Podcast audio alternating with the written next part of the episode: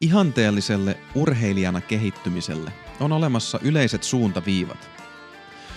Mutta voisiko näistä suuntaviivoista oppia jotain myös tavallisena liikkujana tai vaikka omien lastensa liikuntaa ajatellessa?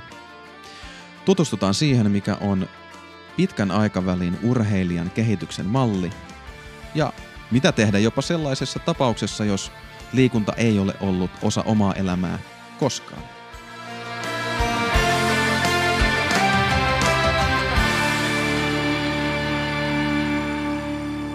Tervetuloa Voimafilosofi-podcastin jakson numero 64 pariin. Minä olen Jonne Kytölä. Viime kerralla puhuttiin siitä, kuka on vahva. Fiilisteltiin vähän sellaisia ajatuksia, että mikä voisi olla ihan vain oma näkemys, oma intuitiivinen fiilis siitä, kuka on vahva ja millä perusteella. Mutta sen lisäksi hypättiin pohtimaan sitä, millä aikavälillä tähän kysymykseen vastaa. Toisaalta saattaa ajatella, että se tyyppi, joka on nuorena voimailijana hillittömän vahva, on sananmukaisesti vahva.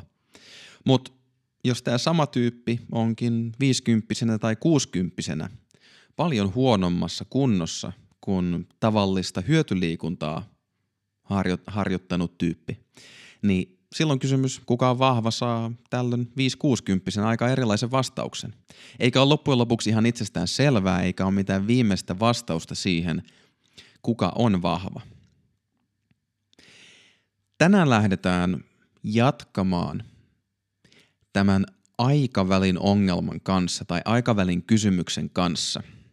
Otetaan apuun eräs tieteellinen malli, jonka avulla voi vähän hahmottaa sitä, miten toisaalta urheilijan, mutta myös arkiliikkujan tällainen liikunnan elinkaari, liikuntaharrastuksen elinkaari voi edetä. Ja tästä voi toki saada irti urheilijana ja arkiliikkujana, mutta vaikka myös kasvattajana saa vähän ideaa siitä, miten oikeastaan urheiluharrastus parhaimmillaan voi kehittyä ja mitkä sen edellytykset on. Eli otetaan apuun niin sanottu long-term athletic development malli, pitkän aikavälin urheilijan kehityksen malli. Sen on alun perin kehittänyt Istvan Balui-niminen tyyppi ja sitten tuossa noin 10 vuotta sitten, 2010-luvun alussa popularisoinut Paul Ford kumppaneineen. Ja siinä on ideana se, että on pyritty hahmottamaan jonkinlaisten yleisten tasojen kautta sitä, miten parhaimmillaan urheilija voi kehittyä huipputasolle. Ja tämä on valtavan kiinnostava malli toisaalta siitä urheilun näkökulmasta, mutta myös siksi, että oikeastaan tätä kyseistä mallia pystyy soveltamaan myös arkiliikuntaan ja itse asiassa kenen tahansa ihmisen liikuntaharrastukseen tai liikunnalliseen elämään. Tässä mallissa on neljä tasoa. Ensimmäinen, omalla tavallaan merkittävin niistä, on fundamentals, perusteet. Ja tässä nyt niissä lähteissä, mitä itse olen lukenut, niin aika ovelasti alleviivataan tuota sanaa fun. Puhutaan hauskuudesta. Ja tämä taso on sellainen, kun katsotaan sellaista ideaalia, ideaalia tilannetta, jossa ihminen lähtee kehittymään ja häntä mahdollisesti lähdetään kehittämään kohti urheilija huippusuoritusta, niin tämä on sellainen taso, josta kaikki lähtee liikenteeseen. Ja kun tästä mallista puhutaan, niin ajatellaan, että se tyypillisesti liittyisi ikävuosiin 6-9. Että se varsinainen taapero ja ihan päiväkotileikki-ikä alkaa olla takanapäin. Jonkinlaisia sosiaalisen vuorovaikutuksen taitoja alkaa olla hallussa ja kyky noudattaa jonkinlaisia sääntöjä, pelata pelejä – harrastaa leikkejä, on kehittynyt siinä määrin, että pystytään jollain tavalla strukturoimaan, laittaa jonkinlaista rakennetta liikuntaharrastukseen. Ja tällä tasolla tässä mallissa korostetaan sitä, että pointtina on saada mahdollisimman hauska ja monipuolinen perusta omalle liikuntaharrastukselle ja sille tekemiselle. Itelle tulee ainakin mieleen esimerkkejä, vaikka nyt suoraan siis lennosta osaa nimetä yhtäkään, niin monia monia kertoja tulee vastaan huippuurheilijoiden haastatteluissa esiin se, että lapsuudessa ja nuoruudessa on harrastettu liikuntaa todella monipuolisesti. Siitä liikunnallisuuden, fyysisyyden näkökulmasta tämä tarkoittaa sitä, että kehon ominaisuudet on kehittynyt ja kehittyy näinä ikävuosina 6-9 monipuolisesti.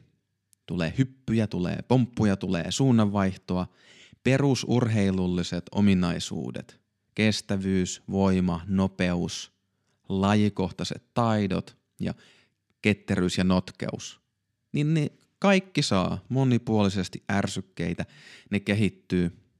Ja sen lisäksi ne sosiaaliset taidot joukkuelajeissa tai vaikka yksilölajeissa, joissa enemmän vuorovaikutetaan valmentajan tai muuten harjoittelukavereiden kanssa, vaikka ei yhteistä joukkuetta olisikaan, niin ne kehittyy.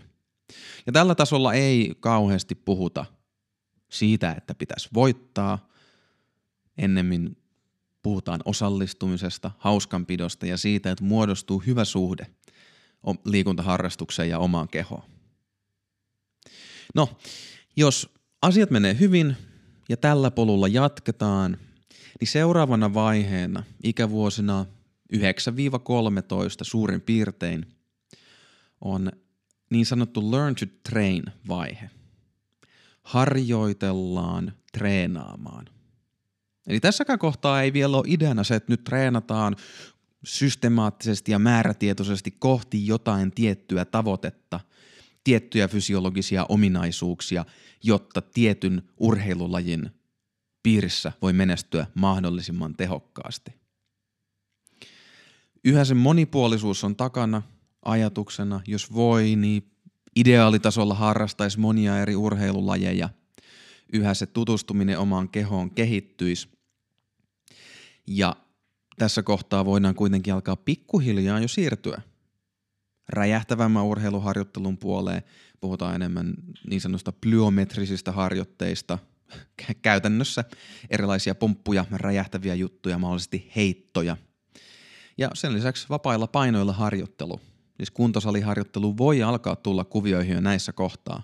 Toki fiksusti annosteltuna, eikä välttämättä vieläkään kauhean systemaattisesti. Ajatuksena on se, että jos tällä tasolla pysyy yhä pää kylmänä eikä lähde tavoittelemaan välttämättä sitä voittoa ja menestystä, niin pystyy yhä maltillisen, monipuolisen harjoittelun kautta kehittämään kykyä harjoitella fiksusti, opettelemaan sitä, että mitä oikeastaan se harjoitteleminen on, mitä se tarkoittaa, kun harjoituksia alkaa tulla yhä enemmän ja enemmän rakennetta, jonkinlaista pitkäjänteisyyttä. Ja parhaimmillaan tälle tasolle voi myös kuulua jonkinlainen vaikka 9-13-vuotias lapsi ei vielä kauhean taitava välttämättä ole pitkäjänteisessä ongelman ratkaisussa, niin voi tulla jo jonkinlaista vuorovaikutusta valmentajan tai joukkuekavereiden kanssa siitä, että miten jotain pitkäjänteisempiä ongelmia saadaan ratkaistua. Tämä opettaa sitä, kuinka harjoitellaan. Ei niinkään sitä, että tee näin niin kehityt, älä mieti muuta, that's it. Seuraavalla tasolla. Murrosikä hämöttää ja alkaa ikävuodet 12-18. Sen sijaan, että nyt olisi learn to train, harjoittelemaan, niin sitä, että opetellaan harjoittelemaan, niin nyt on train to train – vaihe, joka kestää aika kauan, voi olla jopa kuusi vuotta. Eli treenataan, jotta voidaan treenata. Eli tässä kohtaa voi alkaa olla jo se urheilukisoissa menestyminen jossain määrin mielessä. Ja sitä varten kuitenkin on rakennettava yhä sitä monipuolista perustaa, jossa kehon liikeradat, sosiaalinen vuorovaikutus, omat henkiset kyvyt, kaikki tulee tutuiksi. Mutta Fysiologisella tasolla tulee mukaan myös nyt kyky tehdä tehokkaampaa ja johdonmukaisempaa voimaharjoittelua. Ja siinä puhutaan yleensä siitä, että tässä kohtaa ikävuosista 12, 13, 14 vähän henkilöstä riippuen voi jo aika turvallisesti ottaa mukaan systemaattista painoharjoittelua. Ja tässä tapauksessa se tarkoittaa sellaista, että juttuja voidaan tehdä hitaammin ja raskaammin. Eli jos miettii sitä, mitä kuntosalilla voi puhtaimmillaan nähdä voimailun olevan, niin se voi olla raskas jalkakyykky, raskas maastaveto, penkkipunnerrus. Ne pitää, niitä toistoja pitää hallita maltillisesti samalla, kun siinä on ärhäkkä meininki siinä nostamisessa. Ja tämä kuormien hallinta, näiden laskuvaiheiden, eksentristen vaiheiden hallinta on sellainen, joka oikeasti fysiologisesti alkaa enemmän kehittyä vasta tuossa murrosien alkaessa. Tämän lisäksi mahdolliset preferenssit siitä, että mikä laji nyt voisi olla se oma, alkaa tulla isompaan rooliin. Ja se spesifisyys, yksityiskohtiin huomion kiinnittäminen, jonkin tietyn lajin ehdoilla meneminen – nousee isoon rooliin tässä kohtaa. Ja toki, mitä nyt mainittiin vielä tuosta hitaasta voimaharjoittelusta, niin se on isossa roolissa siinä, ettei ainoastaan olla vahvoja ja sitä kautta kyvykkäitä, missä lajissa nyt ollaankaan, vaan sillä pystytään myös välttymään paljon loukkaantumisilta. Tieteellinen tutkimus ja kirjallisuus osoittaa, että tämmöinen perus hidas voimaharjoittelu on valtavassa roolissa siinä, kun pyritään välttämään rasitusvammoja ja akuutteja loukkaantumisia. Viimeisenä, tasolla neljä. Sinne, minne mahdollisesti aika moni haluaisi mahdollisimman nopeasti. Train to compete ja train to win. Eli nyt vihdoin treenataan yksityiskohtaisesti sitä varten, että päästään voittamaan – oli se sitten vastustaja, yksittäinen vastustaja, joukkue tai yksilösuorituksessa, päästä rikkomaan omia ennätyksiä ja päihittämään sitten heitä, jotka yrittävät omia ennätyksiään siellä kisoissa rikkoa.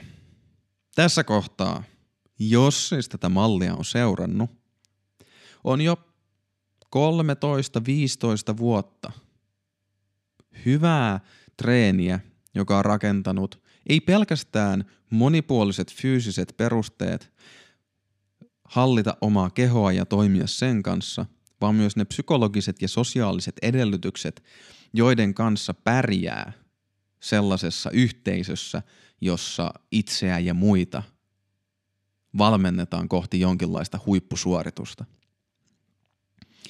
Tässä kohtaa se harjoittelun erityisyys, spesifisyys voi nousta jo todella huippuunsa siinä määrin, että muita lajeja ei välttämättä harjoitella enää ollenkaan. Ja siinä omassa jutussa, omassa lajissa on mukana vain tiettyjä oheisharjoitteita, jotka parhaalla mahdollisella tavalla tukee sen huippusuorituksen saavuttamista. Muuten niitä aiemman monipuolisen harjoittelun kautta saatuja ominaisuuksia, niin niitä ylläpidetään parhaan mukaan ja yritetään pitää huolta siitä, että jos vaikka urheilu, se jota, laji, jota harrastaa on sellainen, että siinä on toisaalta kisakausi ja toisaalta harjoittelukausi, niin miten vaikka intensiivisellä kisakaudella näitä perusominaisuuksia pystyy ylläpitämään mahdollisimman fiksusti.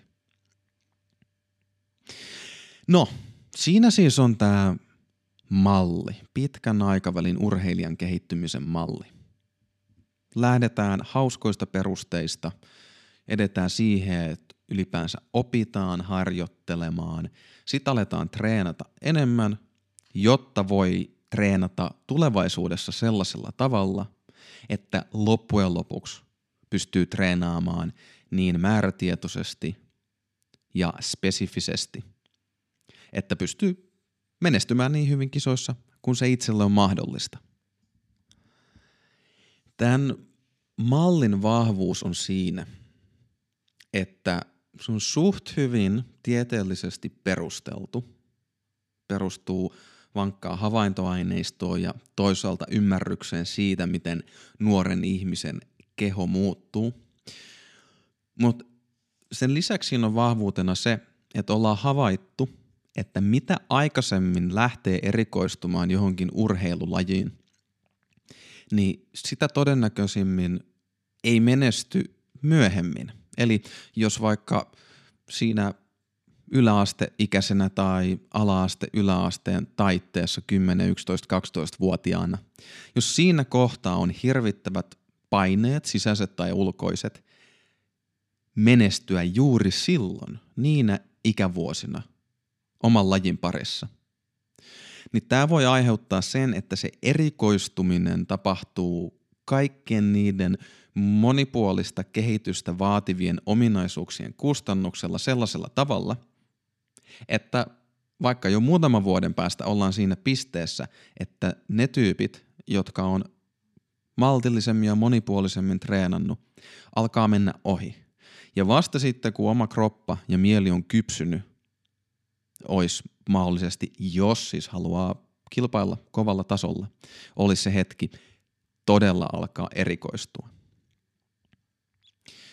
Hauskasti tästä kun luin, niin esimerkkinä tuli nimenomaan tästä erikoistumispointista, kun se voi esimerkiksi monilla vanhemmilla olla suuri paine haluta, että oma lapsi menestyy urheilukisoissa ja sen takia erikoistutaan mahdollisimman nopeasti, niin nostettiin esimerkkinä koulumaailmasta se, että ei ketään lasta laiteta pelkkää matematiikkaa opiskelemaan.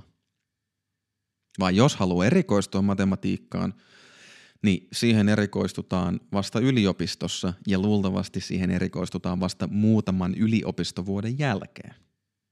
Sama pätee kehon taitoihin, kykyyn toimia oman kehonsa kanssa, hallita sitä liikeratoja, pystyä tekemään monipuolisesti erilaisia asioita.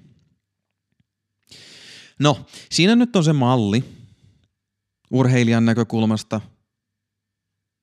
Voi miettiä sitä, jos on minun tapaani vähän ahdistuvainen ja itsekriittinen, niin voi murehtia sitä, että mikä kaikki omassa elämässä on mennyt pieleen, mikäli ei ole tämän mallin osoittamaa ihanteellista polkua elämässään kulkenut tai päässyt kulkemaan. Mutta ehkä sellainen murehtiminen nyt ei ole kauhean oleellista. Sen sijaan, mitä jos laajentaisi perspektiiviä ja lähtisi katsomaan sitä, Miten tämä malli itse asiassa voi palvella ketä tahansa, joka haluaa jollain tavalla saada perspektiiviä, näkökulmaa siihen, että mitä omassa liikuntaharrastuksessa tai liikuntaelämässä on meneillään ja ylipäänsä saada jonkinlaista tolkkua siihen. Mä ainakin itse tätä mallia kelaillessani on saanut jotain oivalluksia, jotain ajatuksia siitä, että kappas vaan toi käy ihan järkeen – ja mä uskon, että tämä voi auttaa monia muitakin. Omalla kohdalla esimerkiksi, kun mun liikuntahistoria tiivistettynä on se, että mä tuossa kuusivuotiaana about harrastin puolitoista vuotta painia, sitten vaihdoin futikseen seitsemäksi vuodeksi. Tuossa 13-14-vuotiaana hevitukka alkoi kasvaa ja bassokitara, bänditouhut kutsui. Mä lopetin liikunnan käytännössä kokonaan, enkä harrastanut liikuntaa 18-19-vuotiaaksi asti. Sitten mä aloin lenkkeillä, nostella vähän käsipainoja kotona. Sitten ystäväni Mikael, joka oli mut aikanaan futikseen ylipuhunut, niin ylipuhui mut salille. Ja siitä alkoi kymmenvuotinen voimailuharrastus, joka hiljattain ainakin levytankomuodossa on mennyt sapattivapaalle ja mä olen nyt vuoden verran about kahvakuulailut ja siinä sivussa tehnyt leikkimielistä lukkopainiharjoittelua kavereiden kanssa. Niin jo tämän historian läpikäydessä, niin, niin mä näen sen ammottavan aukon, joka mulla on tuolla teinivuosina – Enkä mä muutenkaan nyt kauhean monipuolisesti liikkunut. Kyllä metsässä tuli leikittyä ja hyvittyä ja pompittua rakennettua majoja ja sen sellaista, kun oli pienempi. Mutta teini vuosina niin kun se futis loppu, joka oli ollut mun ainoa urheilulaji kuitenkin seitsemän vuotta, niin sen jälkeen mä en tehnyt yhtään mitään. Niin ihanteellisessa maailmassa, jossa mä olisin jotenkin ulkopuolelta voinut ajatella, että no miten mä haluaisin nähdä itseni tulevaisuudessa, minkälaisia mahdollisuuksia mä haluan liikunnallisena ihmisenä antaa itselleni, niin mä olisin liikkunut hyvinkin eri tavalla, mutta enpä liikkunut. Ja sen seurauksena mä luulen, mä en ole varma, mutta koska multa puuttuu noita monia harjoitteluvuosia, jotka parhaimmillaan olisi ollut niitä train to train, harjo, treeniä treenin vuoksi, jotta pystyy treenaamaan myöhemmin kovaa. Niin mä luulen, että mulla ei ole monet atleettiset ominaisuudet kehittynyt sellaisella tavalla, että mä olisin niin urheilullinen kuin mä olisin voinut olla. Ja tämän seurauksena kymmenen vuotta hyvin voimanostopainotteisesti, niin mun parhaimmat tulokset oli sellaisia, että voimanoston kaltaisessa aika pienessä urheilulajissa, joka ei ole kauhean suosittu, niin mun parhailla tuloksilla mä olisin päässyt SM-kisoihin oman painosteni kanssa kisailemaan, jos olisin mennyt rikkomaan tulosrajat ja päätynyt sinne top 10, mutta missään nimessä en olisi ollut mitalisijoilla. Mitä se nyt sitten kertoo mun urheilullisista lahjoista ja edellytyksistä – sitä nyt ei kokonaisuutena voi sanoa, mutta joka tapauksessa uskon, että se taso olisi ollut paljon korkeampi, jos mulla ei olisi ollut sitä valtavaa aukkoa mun teinivuosien liikunnallisuudessa.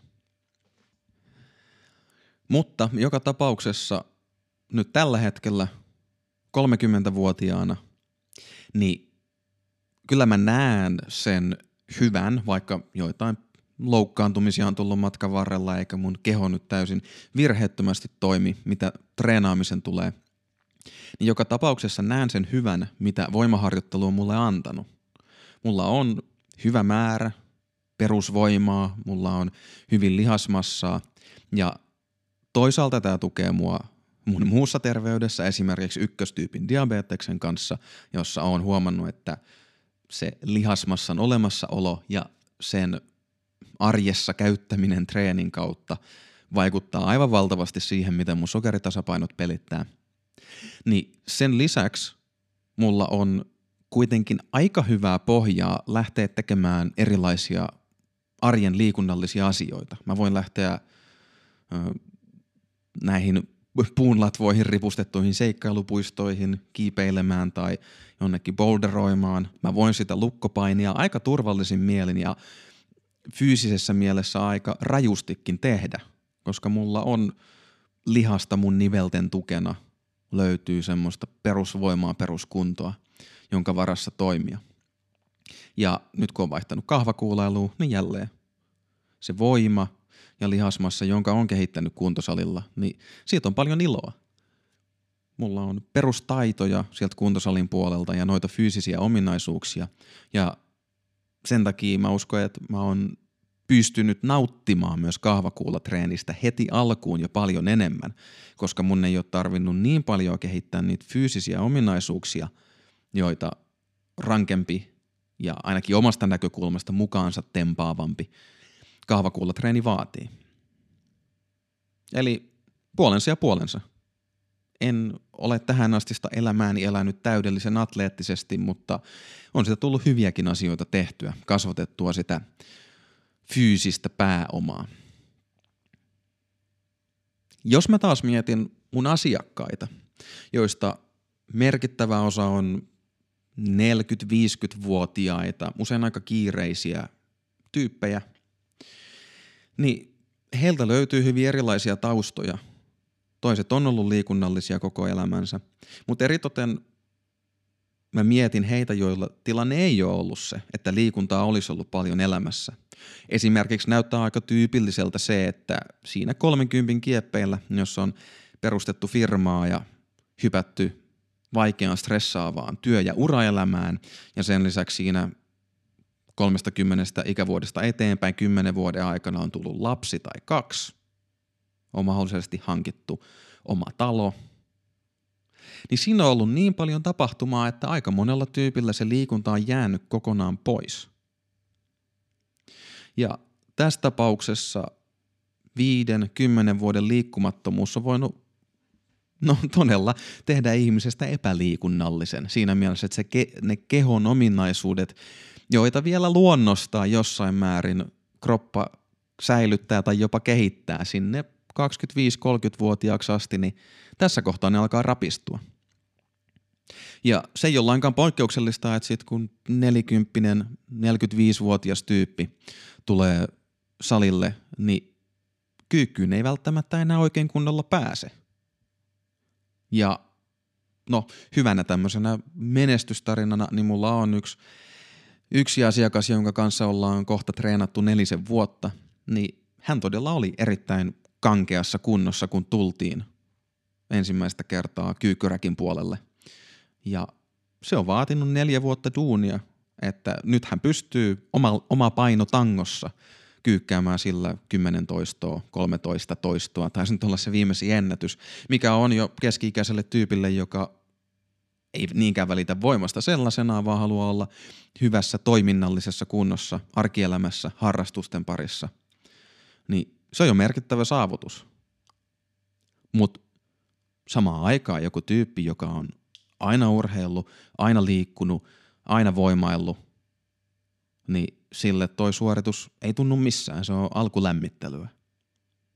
Eli puhutaan hyvin erilaisista lähtökohdista ja mä jotenkin näen, että toi pitkän aikavälin kehityksen malli urheilijalla pyörii siellä takana. Eritoten siinä mielessä, että mä näkisin, että noin neljä tasoa, hauskat monipuoliset perusteet, harjoittelemaan opettelu, harjoittelu harjoittelun takia ja harjoittelu voittamisen takia. Niin ne on eri tavoilla iskostunut meidän mieliin, tai ainakin näin mä kelailisin itse siinä mielessä, että jollain tavalla toi hauskojen perusteiden ajatus, se ehkä se tuntuu vähän lapselliselta ja semmoiselta, että se on jotenkin vaihe, jonka sit jätetään taakse. Ja varsinkin, jos on sit tavalla tai toisella mennyt ehkä enemmän tai vähemmän ton mallin mukaisesti omassa elämässään ekat 20 vuotta, 30 vuotta. Sitten tulee vaikka se liikunnallinen tauko, joka kestää vuosia, ja sitten haluaa palata liikunnan pariin. Niin monesti ne ajatukset voi olla siellä, että hei, nythän mä lähden treenaamaan. Ja se ajatus siitä, millä tavalla lähtee treenaamaan, voinkin sisältää oletuksia, fiiliksiä, lähtökohtaisia aksioomia niin sanotusti siitä, että no nyt mä voin heti alkaa treenaamaan treenaamisen vuoksi. Mutta kroppa ei välttämättä ole enää siinä kunnossa. Ja tämä on jotenkin todella iso kysymys mun mielestä laajassa mielessä ja melkein kenelle tahansa tavalliselle ihmiselle, jolle luultavasti tulee elämän aikana jonkinlaisia liikunnallisia taukoja – että mitä myöhemmin elämässänne tulee ja mitä kauemmin ne kestää, niin sen enemmän ne perusominaisuudet, joita se mahdollinen, joko tapahtunut tai ei tapahtunut, lapsuuden ja nuoruuden liikunnallisuus on kehittänyt, niin ne, ne ominaisuudet rapistuu, ne kaikkoa hyvin nopeasti. No ei nyt hyvin nopeasti, en mä halua pelotella, riippuu. Riippuu ihmisestä, riippuu tilanteesta, riippuu miten arjessa liikkuu, mutta joka tapauksessa ei, ei ne pysy. Me sopeudutaan eri ärsykkeisiin ja me sopeudutaan myös ärsykkeiden puutoksiin, jos omaa kestävyyttä, jos omaa voimaa, omaa nopeutta, ketteryyttä, notkeutta. Jos niitä ei harjoita, niin ajan mittaan meidän kroppa on sitä mieltä, että no ei näitä ilmeisesti tarvita. Ja miksi käyttää resursseja sellaiseen, mitä ei tarvita. Niin tästä päädytään usein sellaiseen tilanteeseen, että ne liikunnalliset ominaisuudet on päässyt heikentymään ja jos tämmöinen provosoivampi ilmaus sallitaan, niin on saattanut päätyä jopa niin sanottuun rapakuntoon. Niin mä näkisin, että läpikäydyn mallin vahvuus on siinä, että jos sitä mallia oikeasti kuuntelee – niin voi bongata sen, että se ihan ensimmäinen askel sellaisessa tilanteessa, jos omat liikunnalliset valmiudet ei ole semmoisessa jamassa, että noilla korkeimmilla tasolla pystyisi toimimaan, niin silloin kannattaa ja on fiksua aloittaa sieltä fundamentals, hauskoista perusteista, se, siltä tasolta. Mitä se sitten tarkoittaa käytännössä, se voi olla toki aikuiselle eri asia kuin lapselle. Välttämättä hauskat piirileikit ei ole se juttu. Mutta joka tapauksessa, että löytäisi jotain sellaista, mitä on hauska tehdä, mikä olisi omien valmiuksien puitteissa suhteellisen monipuolista, eikä tähtäisi johonkin tiettyyn suoritukseen, vaan olisi ylipäänsä hauskaa ja itsessään mielekästä, niin se luultavasti, mä kelailen, niin se luultavasti olisi sellainen portti liikunnan maailmaan, joka mahdollistaisi sen pitkäjänteisen kehittymisen ja jos elämä, harrastukset, halut, kiinnostus siltä näyttää, niin sitä myötä voisi alkaa omalla tavallaan taas rakentaa sitä omaa liikunnallisuutta kohti noita korkeampia tasoja, jos se tuntuu oikealle. Eihän se tarkoita, että kaikilla pitää olla joku intensiivinen liikuntaharrastus, jossa kisataan ja kilpaillaan. Mutta ainakin toi perustaso, että omassa kehossa olisi hauskaa, voi tehdä mitä haluaa tehdä omalla kehollaan, eikä joudu harmittelemaan sitä, että voi, ettei voi tehdä monia sellaisia asioita, mitä olisi voinut tehdä, jos olisi jonkin verran sijoittanut omaa aikaa ja energiaa oman kehon kohteluun, niin mä näkisin, että tuossa olisi semmoinen aika hyvä, aika hyvä perusidea lähteä liikenteeseen. Tässä kohtaa mä haluan muistuttaa mieleen myös jaksosta neljä – mikä treenissä on oleellista. Koska tässä on ihan suora yhtymäkohta sitten siinä jaksossa käytyyn Erik Helmsin rakentamaan malliin siitä, mikä treenissä oli oleellista. Jos kiinnostaa, niin sen jakson neljä voit sekata. Niin siellä kaikkein tärkein prioriteetti oli se kaikkein oleellisinta siinä, että treeni sujuu, oli se, että sitä ylipäänsä tekee. No niin, itsestään selvä ajatus Tarviiko se sanoa ääneen? No aika usein, koska ei treeni aina suju. Aina ei tule treenattua, aina ei tule harrastettua arkiliikuntaa. Jos ei tuu, niin silloin ehkä ne kysymykset siitä, että mikä on optimaalinen treeniohjelma, niin ne ei ole relevantteja. Vaan ennemmin se, että onko se, niin kuin tämä Helms sanoo, onko se liikunta tai treeni realistista, voiko sitä käytännössä omassa arjessaan tehdä, Onko se joustavaa silleen, että pystyy tekemään muutoksia?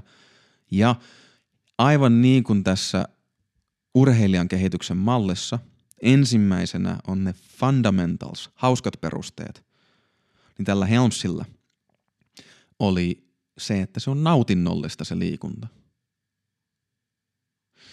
Niin jollain tavalla tästä alkaa ainakin itsellä rakentua se kuva, että vaikka kuinka – tulee mieleen kysymykset siitä, että no mikä on se optimaalinen treeniohjelma tai no jos mua kiinnostaa sali, niin mitä mun kannattaa siellä salilla tehdä, mikä on oikea liike, kuinka monta toistoa mun kannattaa tehdä, kuinka mun kannattaa levätä toistojen välissä, millä vauhdilla ne toistot kannattaa tehdä?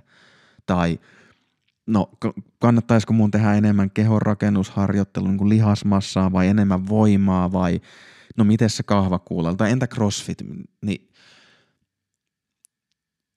mulla on jotenkin sellainen olo, että tämä ajatus näistä hauskoista perusteista ja siitä, että se treeni, se liikunta olisi nautinnollista, niin se johdattelisi oikeille jäljille ennemmin kuin murehtiminen noista yksityiskohtaisista kysymyksistä. Samalla, jos mennään vielä psykologisessa mielessä – syvemmälle tasolle, niin jaksossa 55 otsikolla Treeni on leikin asia puhuttiin siitä, että meillä kaikilla on yhteiset tunnejärjestelmät, joista yksi oli tämä leikkijärjestelmä. Niin mua jotenkin kutkuttaa, että hei, tämä ei ole pelkästään arkijärjellä järkeiltyä, että no okei, treenin jos ei se ole nautinnollista, se treeni tai liikunta, niin sitä ei tule tehtyä.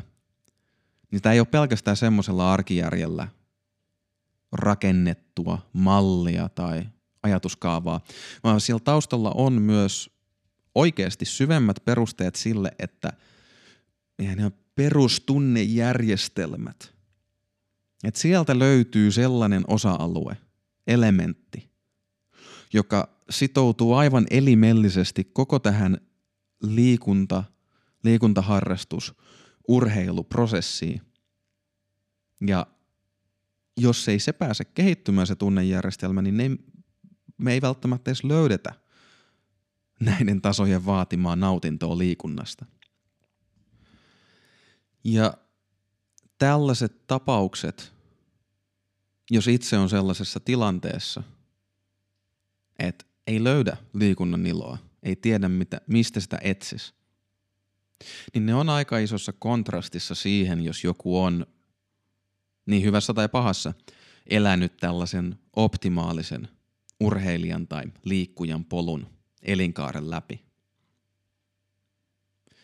Ja joissain tapauksessa voi olla jopa niin, että jos liikunta ei ole ollut osa omaa elämää oikeastaan ikinä, ei ole ollut sellaista liikuntaa rohkaisevaa tai kannustavaa tai joskus jopa pakottavaa.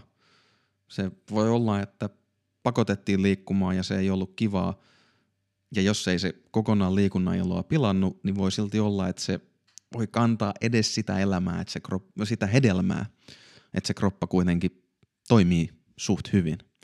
Niin jos tätä ei ole ollut missään muodossa, niin se voi tarkoittaa jopa sitä, että mikäli se liikunta tavalla tai toisella kutkuttelee omassa mielessä, niin se on aivan perusteista liikkeelle lähtemistä ja aivan uudenlainen tutkimusmatka sellaiseen elämään, jota ei ole ikinä ollut. Ja ihan samalla tavalla kuin voi ajatella, että no jos mulla nyt olisi tässä oma lapsi, ja ehkä joillain teillä kuulijoilla on lapsi, tai lapsia, niin toki voi ajatella, että no jos mä haluaisin olla mahdollisimman rohkaiseva ja hyvä vanhempi tälle lapselle, ja siihen kuuluu toisaalta, niin osaltaan liikunta,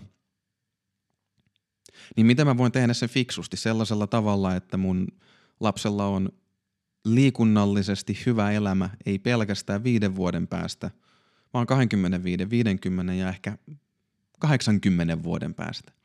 Niin samalla tavalla itselleen. Jos ei ole ollut sitä liikunnallista elämää ikinä, niin ehkä, ehkä se voisi olla hyödyllinen ajatus. Että siinä pitää lähteä vähän niin kuin kasvattamaan jotain omaa sisäistä lastaan, jos lainataan tuolta modernin psykologian maailmasta nyt tällainen ilmaisu. Ja alkaa tutustuttaa sitä varovasti erilaisiin liikuntamuotoihin, etsii jotain sellaista, mistä tykkää, hyväksyä se, että matkan varrella tulee sellaisia juttuja, mistä ei tykkää. Eikä nähdä sitä merkkinä siitä, että ei ole liikunnallinen ihminen, vaan ennemmin osana liikunnallisen ihmisen elämän harjoittelua. Ainakin itsellä mulla on nyt 10, 11 treenivuoden jälkeen, niin mulla on aika paljon juttuja, mitä mä en edes salilla halua tehdä, ja mä en vaan tee niitä. Mutta se on vaatinut tutkimista ja tutustumista. No, siinä olisi urheilijan pitkän aikavälin kehityksen malli ja joitain ajatuksia siitä, miten jotkut muut kuin omistautuneet urheilijat tai omistautuneita urheilijoita kasvattavat tai valmentavat ihmiset vois hyötyä ton mallin rakenteesta, sen tietämisestä ja mahdollisesti sen tunnistamisesta omassa elämässä. Viime jakson Kuka on vahva ajatusten ja tämän jakson ajatusten taustalla piilee kuitenkin laajempi teema, johon tullaan paneutumaan tänä syksynä aika lailla. Ja se on haastava ja monimutkainen teema ja myös tosi syvällinen ja siinä on monia haaroja. Perustasolla siinä on kyse siitä, miten esimerkiksi just näissä kysymyksissä omasta liikuntaharrastuksesta tai siitä, että jos haluaa voimailla tai olla tosi lihaksikas, niin näissä kysymyksissä on aina taustalla kahden asian vuorovaikutus ja vuoropuhelu. Toisaalta se, kuinka tehokkaasti ja nopeasti johonkin tavoitteeseen haluaa. Ja toisaalta se, kuinka joustavasti ja pitkäjänteisesti sitä asiaa haluaa tehdä.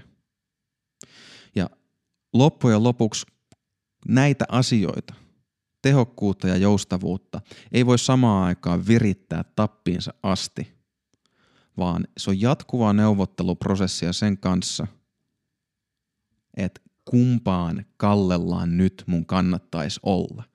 Kannattaako mun olla nyt tehokas, määrätietoinen tämän yhden asian ehdoilla ja antaa muiden asioiden sen takia kärsiä, koska mulla ei ole antaa resursseja niin paljon sille?